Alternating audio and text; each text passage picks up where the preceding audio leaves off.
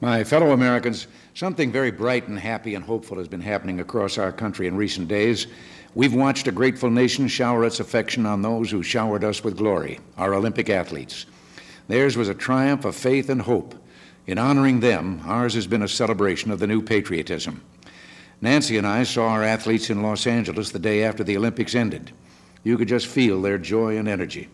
And when our famous gymnast, Mary Lou Retton, stood on her toes to give me a hug, I couldn't help thinking, how can anyone not believe in the dream of America? Now, I've been accused of being an optimist, and it's true.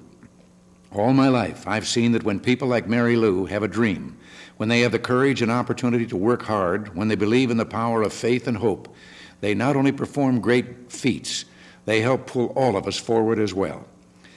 Somehow, the idea that American progress begins with spirit and a willingness of the heart was ignored during the 1970s. The intellectual establishment was so busy demanding more power for government, more bureaucracy, regulation, spending, and, oh yes, more and more taxes, they forgot all about the secret of America's success opportunity for people, for all the people. When the economy reached the point of collapse by the end of the 70s, they began talking about our crisis of spirit, about our malaise. But we hadn't given up hope, we just hadn't been allowed to hope. So when we came to Washington in 1981, we said, let us renew our faith and our hope. We have every right to dream heroic dreams. We put together an economic recovery program that made a radical break with past policies. For the first time since the administration of John Kennedy, we cut tax rates significantly for every working American. We told the people America's destiny is back in your hands. If you work harder and earn more than before, your reward will be greater than it was. But from the beginning, the old guard establishment, people who still make policy from abstract statistics, theories, and models rather than looking at the reality of human behavior, have filled the airwaves with gloom, predicting our program couldn't meet our goals. And from the beginning, they've been wrong. When they said inflation and interest rates wouldn't come down, when they said recovery wouldn't come, when they said the expansion wouldn't last, and when they said the deficit wouldn't come down. Recently, many liberal analysts have been reviewing our record and our prospects. Their message remains hasn't worked, can't be done. So when the Urban Institute came out with a study a few days ago, it was only natural that some of the press would look for the same old doom and gloom.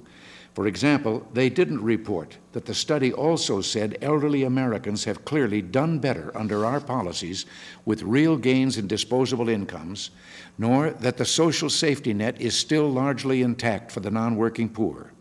Even the Urban Institute said there is no evidence that working welfare mothers who have been eliminated from the rolls are quitting their jobs to requalify for benefits, and that despite all the furor, it finds surprisingly few changes from 1980 with respect to the environmental, public lands, and water resources activities of the federal government. And no one seems to mention that the centerpiece of our policy, the tax cut, was not fully in place until 1983. Our program has just begun, but let's look at the record since it has. Over 6 million jobs created, a surge in investment and productivity, a record 600,000 business incorporations, the biggest increase in real after tax personal income since 1973, and perhaps most important, a new spirit of optimism and confidence about America's future. It's clear that once people get a chance to show what they can do, well, America got well and got strong.